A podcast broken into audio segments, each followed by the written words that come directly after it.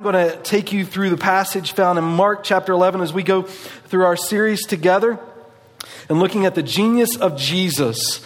And one of the things that we've emphasized throughout this series together in Mark, we've tied a lot of what's written in Mark to the Old Testament. So we see the full picture of what God desires for us in Scripture. And I want to say those images that we have tied uh, together into the Old Testament to show how God has worked his grand plan, orchestrated it together throughout the Bible, uh, is really coming to a head in in the last few chapters we're going to see in Mark. And for me, it's even, uh, if, you've enjoyed some of the things that you've learned in this series together, it becomes even more powerful, uh, I think, in these last chapters to see how God has divinely uh, uh appointed his purpose in history and invited us to be a part. And so you should know, if you've been with us by now, Mark gives some very simplistic messages and demonstrates that. So, so in the beginning, he declares the kingdom of God. Jesus comes declaring his kingdom, and, and then he demonstrates the kingdom. He invites us to be a part of the kingdom, and he tells us to come and die. Die to ourself, to live to what Christ has called us to in this world. God created you for his purpose. And when you discover the reason for, for your existence within God's creation, God's plan, you truly live for the reason that you were designed. But first, you got to recognize the need to die to self because in humanity, we are created to worship. But one of the things that we tend to worship is ourselves. And we, we make idols of things of this world where God was intended to be the one in which we worship. It's when we die to self, we die to those things, we live to God, that we live for that purpose in which God has created us. And so Jesus has come for that rescue. He's died for our sins. We're going to see that in these pages ahead. He's offered us life in Him and to live that life for the purpose which He has created, which is in His kingdom. And so we have seen this powerfully unfolding in, in the chapters. And, and again, today, this chapter for me is an incredible chapter that I want it to just saturate not only in, in my mind, but also embed itself in your heart. And, and what we've seen in these last couple of weeks is Jesus now making his journey into Jerusalem. He's pronounced the kingdom. He's now making his journey into Jerusalem. In fact, in chapter 10, the disciples marked how bold it was.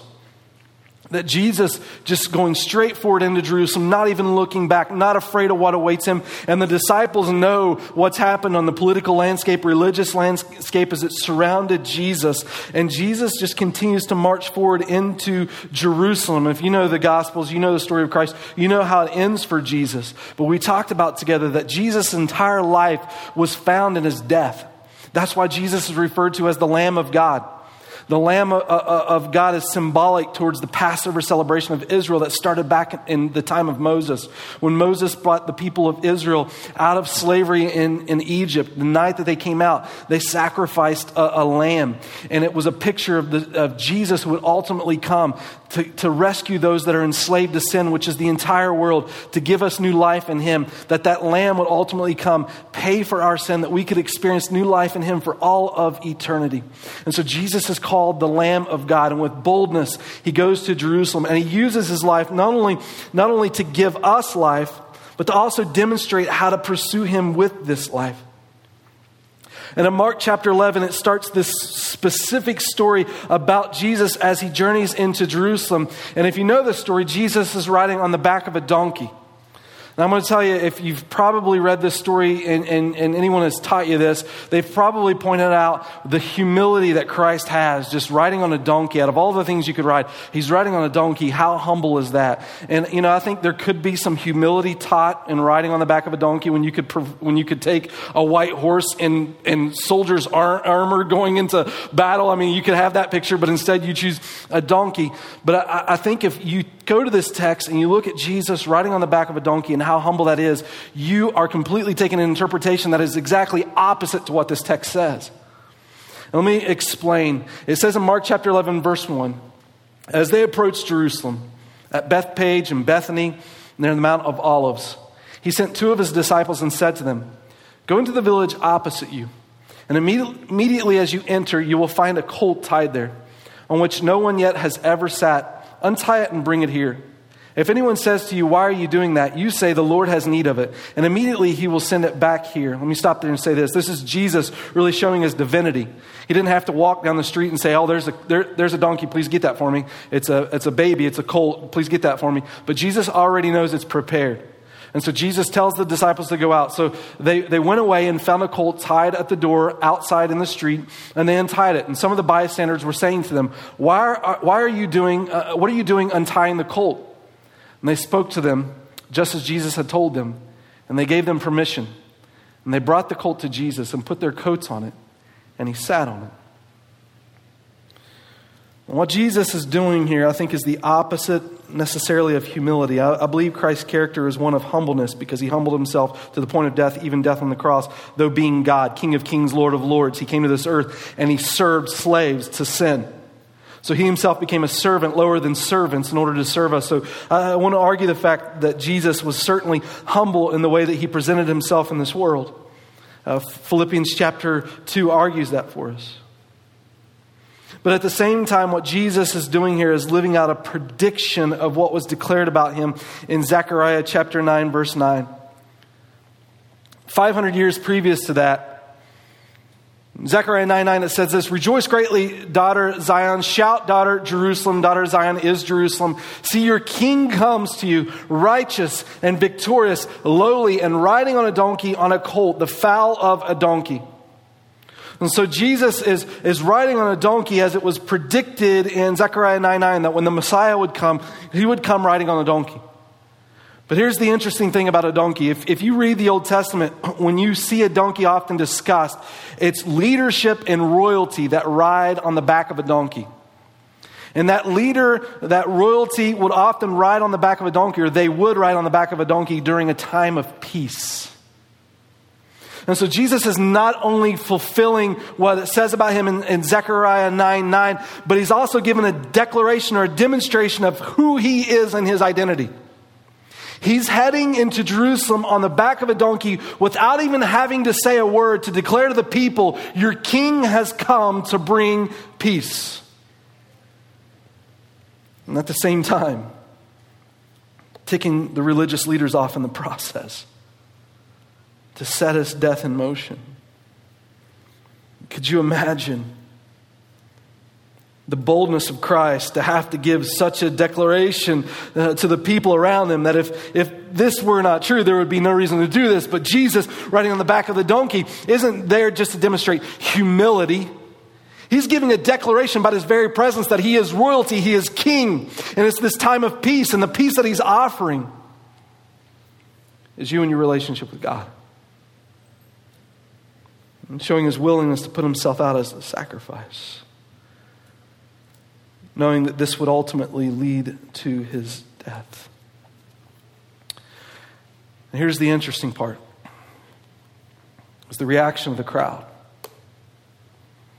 Many spread their coats in the road, and others spread leafy branches which they had cut from the fields.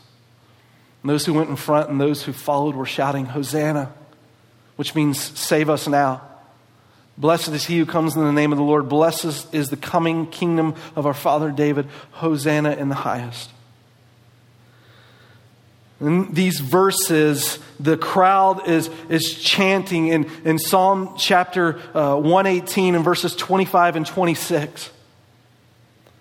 This, in verse 25, it says, Salvation now. Verse 26, Blessed is he who comes in the name of the Lord. And here's the interesting part. I can't, I can't really prove this, but, but I, I know this portion of Scripture is part of the Hallel. And the Hallel was a series of psalms that they would, they would sing as they journeyed into Jerusalem for the Passover celebration.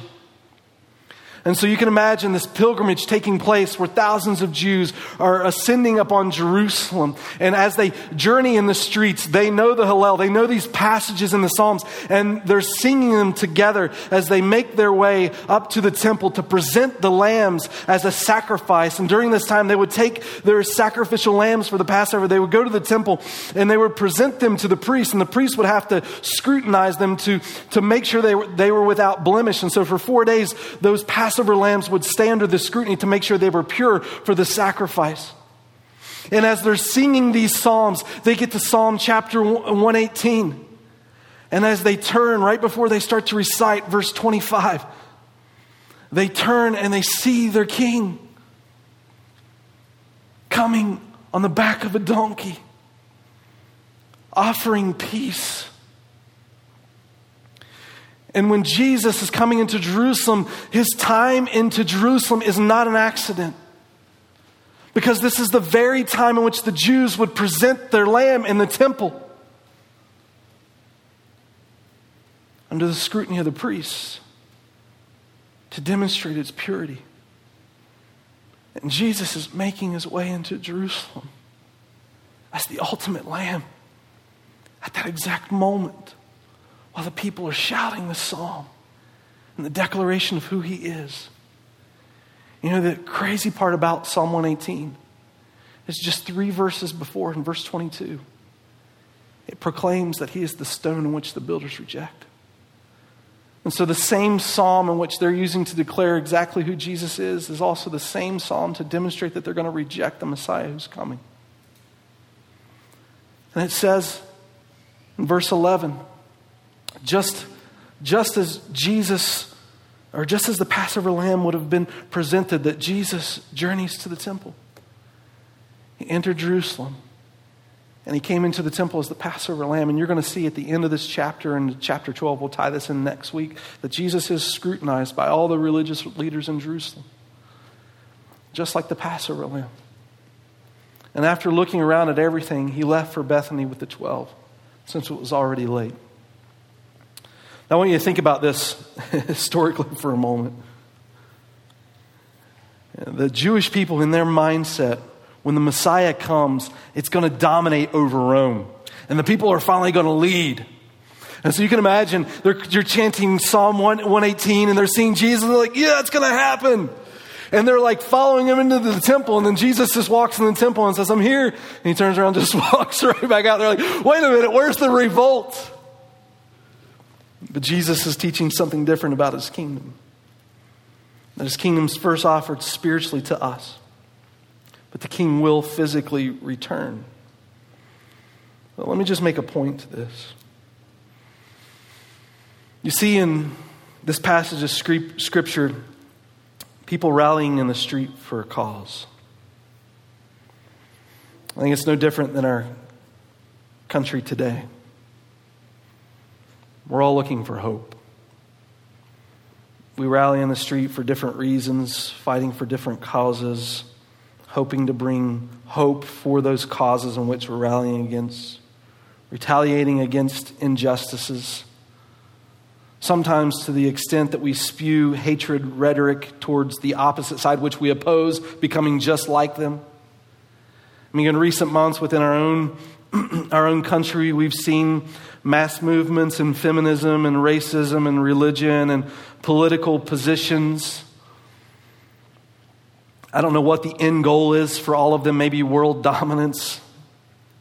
No doubt that in each view there's, there's something to hold to, which is representation of godliness.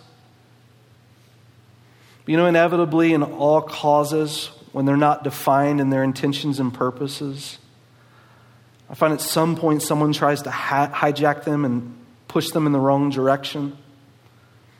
Because ultimately, I don't think we always have a compass by which directs us. But can I be honest and candid with you this morning? And someone that loves our country, loves people.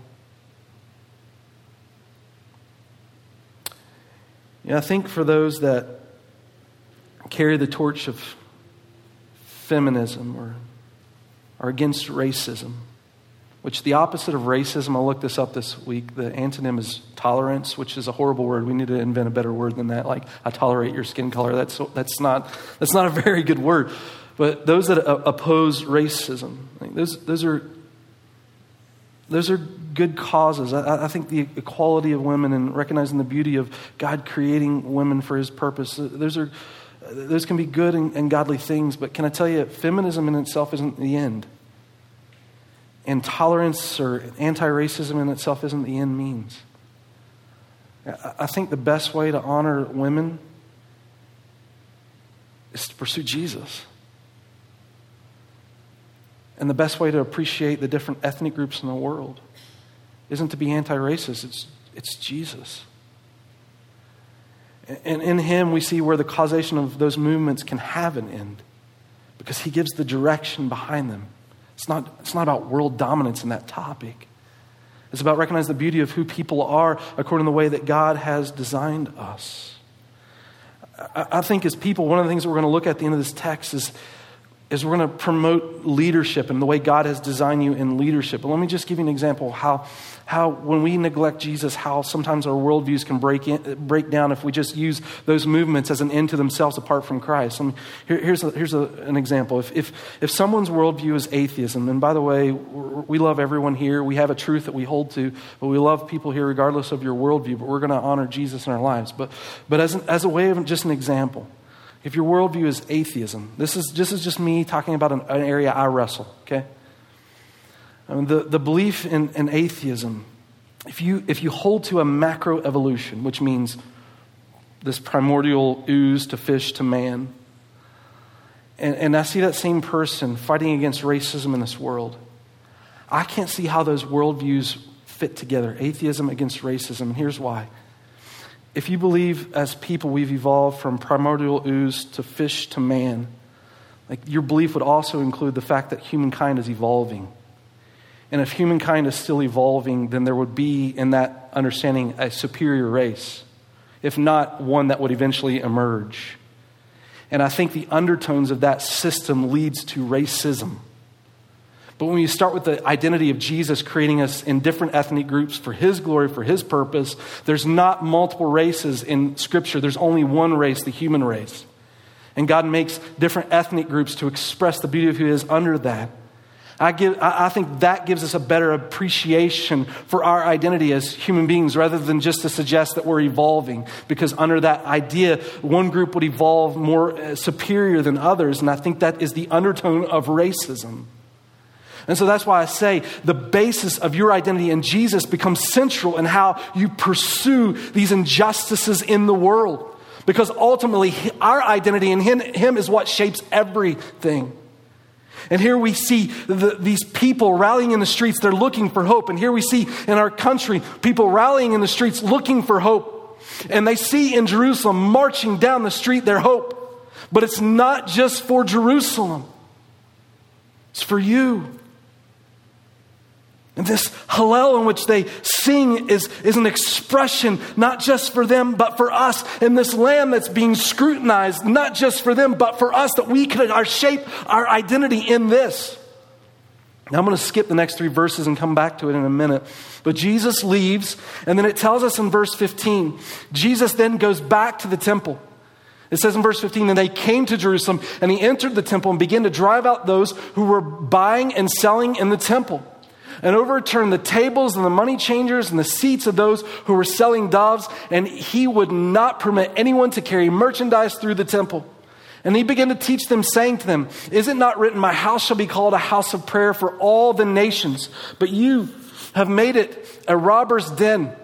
And the chief priests and the scribes heard this and began seeking how to destroy him, for they were afraid of him, for the whole crowd was astonished at his teaching. Now, if you were to see the temple today, it doesn't exist, but if, if the temple Jesus was at was there in existence, you recognize the temple was segregated. There was a place for the women, a place for the men, a place for the priests, and there was a place for the Gentiles. And what's happening in this story that Jesus is sharing is that Jesus is going into the court of the Gentiles, and during especially celebration days, they would set up money exchanging places and places people could go to, to buy uh, animals to sacrifice that were approved according to the priests. And when people would go into Jerusalem, they would gouge the prices of these items. And so, this place that was intended for the Gentiles to gather around the temple to experience the glory of God through the, the people of God of which He has pointed for the Messiah to come, rather than have a place to go and gather and to experience this, they were shoved out for the purpose of, of making money in Israel. And so, Jesus says two things in this story. He says, one, that I wanted my house to be called a house of prayer for all the nations. And two, you've turned it into a den of robbers. And you see how they've turned it into a den of robbers by, by exchanging what was intended for the Gentiles to be a place to merchant, to, for merchandise and really gouging the prices to take advantage of people. Definitely a den of robbers. But I think the more central truth that Jesus is teaching here, while he's acknowledging what they're doing wrong, is what he desires for them to do right. And when you look at the temple in Jesus' day, it's important to recognize Jesus created a space for people who were just searching. And it was so important to Jesus for people to have that space that he's willing to go in chaotically with whip in hand and just beat people out of there. God loves the nations. God desires for people to, to, to know him. That's why he tabernacled in this world. I mean, Jesus said, when you, when you read in the, in the Old Testament, God tells Moses to build the tabernacle, and tabernacle means the dwelling place of God. And then when you read in John chapter 1, it tells us in the beginning was the Word, and the Word was with God, and the, and the Word was God. The same was in the beginning. And the Word became flesh, and get this, tabernacle among you. God desires to dwell among you. And Jesus is ticked when his people don't see the need of creating space for the world to gather and hear that message. Guys, when we get here on Sunday, that's why I repeatedly say, and hopefully you're maybe even sick of it if you've been here for a while, but when, when I say that every soul that comes through our door is important. And this is where Jesus went bananas in Scripture. You see two pictures of, of, Jesus going Old Testament on people, right? In, in, the, in the New Testament. And those two pictures are when his people are not creating a space for people to gather and just hear the glory of who he is. How important it is for us to understand that God wants to tabernacle with you. That's why Jesus came. That's why he says in the New Testament, Paul says, 1 Corinthians 3.16, 1 Corinthians 6.19, you are the temple of God. It's no longer in a building. It's not just Jesus' presence, but now it's Jesus' presence in you. And so when you interact with this world, the presence of God is being made known. The glory of God is being made known in your life. And so when we gather on Sunday, when we rally as this community, this is the most important place to reflect the goodness of God and provide a space for people just to hear about God and be able to ask questions and learn and grow and see how this community loves one another, embraces one another. And by the way, you're invited to the cookout at one, right? And it's not just on Sunday, but it's Monday and every day of the week. In fact, to, to get this expression across of what God wants to do in you and through you by making you a temple to reflect His glory in the world, to provide the space to invite the nations before you to demonstrate the goodness of, of God. This is what John said in his book, 1 John 4 20. If someone says, I love God, and hates his brother, he is a liar. For the one who does not love his brother, whom he has seen, cannot love God who he has not seen. You cannot say, I love God and hate people. It does not compute because that's who Jesus came for. And if you love Jesus, you love what Jesus loves. And so, your relationship to the world, your relationship to those around you, your neighbor who you may not even know, or the people that are close to you, it will directly affect your relationship with God. That's why Peter says in 1 Peter chapter 3 verse 7, husbands love your wives or your prayers will be hindered. That's why Ephesians in chapter 6 it talks about the relationship between parent and child. That's why in Matthew chapter 5 verse 23 Jesus says this, therefore if you're presenting your offering at the altar and remember that your brother has something against you, leave your offering at the altar. Be reconciled to your brother, then come and present your offering. That's why in Romans 13 they talk about political leaders and being under authority and respecting those in authority. It's why in Romans 12, verse 20, Paul says, But if your enemy is hungry, feed him. If he's thirsty, give him a drink. It's why Jesus says in Matthew 5 44, But I say to you, love your enemies and pray for those who persecute you. You realize Jesus did that for us. While we were enemies, Christ died for us. Romans 5 8. Your relationship to this world directly affects your relationship with God. That's why Jesus was ticked when he went into the temple. There was no space made, no concern for the world. no love for those around them. Their interest was self. And sometimes we look at verses like that and we say, you know, I'm good. I'm good. I don't do anything bad. But you know, the truth is, it, may not be that you don't do anything bad, but you may not be doing anything at all. and the reality is, that Jesus is shaping you for a purpose. And sometimes Christians can be the best at being complacent butt sitters. But what Jesus is saying in this passage is stop sitting on your butt. God doesn't want you to be a spectator, but a participator. That's why the temple of God dwells in you. I mean, if the story that we're sharing today, I mean, it's an incredible story. You think about it. Jesus journeying into Jerusalem at the exact time when the Passover lamb, and they're, they're singing the, the Hallel, the same passage that promotes the glory of who Christ is. If that story is true, why not participate? Why would you sit? As a church, we try not to complicate the way we serve God together. We don't think it needs to be complicated. In fact, sometimes churches make it too complicated. But following Jesus is simple. It is. It's just drawing near to Him. And as that relationship becomes natural in your life, you share it. It's when it's unnatural that you fumble through it and it's difficult. It's not to say everyone always feels prepared to talk about Jesus sometimes we recognize that our relationship with Jesus is a sacred thing and we want to treat it with the utmost respect. And so we intimidate our own selves sometimes in that. As a church, we don't want to make things complicated. We try to make it simple. And so if you've been at ABC for any amount of time or you're new here, let me just explain how, how things go for us as a church. We, we do what we call breathe in, breathe out. In, in, in the, in the fall to the spring, we breathe in in discipleship and growing in community. In the summertime, we breathe out. And so we end most of our community groups and we do evangelism. So in the summertime, it's all outreach, outward focus, get beyond this building, do things for the Lord in the community. And then during the fall, when the snow comes and everyone hunkers down and hides, we get deeper in community with one another. In fact, you're going to see over the next couple weeks a couple, couple of inserts in our bulletin come to you. One's, one's there today. It's called Join a Team and Join a Group. Join a team is about serving the Lord. If you want to help us serve on Sunday, there's a way to do that. If you want to serve beyond that, we, that's not in the bulletin today, but there, we, we need people to serve, to understand what God's called us to in the world and, and do that. And so if you want to join a team, grab a bulletin today, fill that out. And the other, other part is connection, be connected. And we have community groups that meet throughout this area. And, and let, me, let me just tell you in a and honesty. I love Sundays. This is a great time for us to rally in the Lord together. But it's difficult to use your gifts to serve when you're sitting in rows. And there are places to serve, but it's difficult to do that when you're, everyone's just facing me. Hi, hi.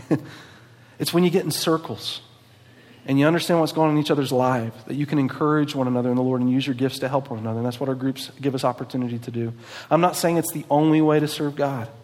I'm just saying we just want some clear paths to be able to do that. Because God's created you for that purpose, to make the glory of who He is made known in your life. But here's the reality as you were created to lead. And you think all the way back into Genesis when God made us. He said to Adam and Eve, Let us make man in our image. In the image of God, He made them both male and female. And He said to them verse 28 Be fruitful and multiply and subdue the earth. That says lead. Now, when I talk about lead, I'm not just saying you go out in this world and you're like, I'm a leader because Jesus said so. I'm saying lead according to the way Jesus defines leadership. So, the way that you understand what it means to lead is to get to know Jesus and walk with Him because we're not just promoting, you know, whatever group, like I said a minute ago, you're not promoting whatever group for the sake of the group. But the ultimate thing that defines us in all of this, the one that gives us purpose, meaning, value, is Christ Himself. And so, unless that, that vision ultimately drives in Him, the reason for, we're for leading or we're leading anything is nil, because what God calls us to do is lead in Him. And so, when God created you, He created you to lead. And sometimes that sounds intimidating. Now, if you look in Mark chapter 11, verses 12 to 14, after Jesus walked to the temple, he then leaves and he's like, I'm hungry. I'm going to go eat off this tree. And he walks over the tree and the tree is not bearing fruit. And Jesus curses the tree. And then Jesus goes to the temple and he rips it to pieces and tells everyone to get out. And I love people and provide space for them and lead the way I called, called you to lead. And as they're leaving the temple, Peter notices that the tree in which Jesus cursed is now dead.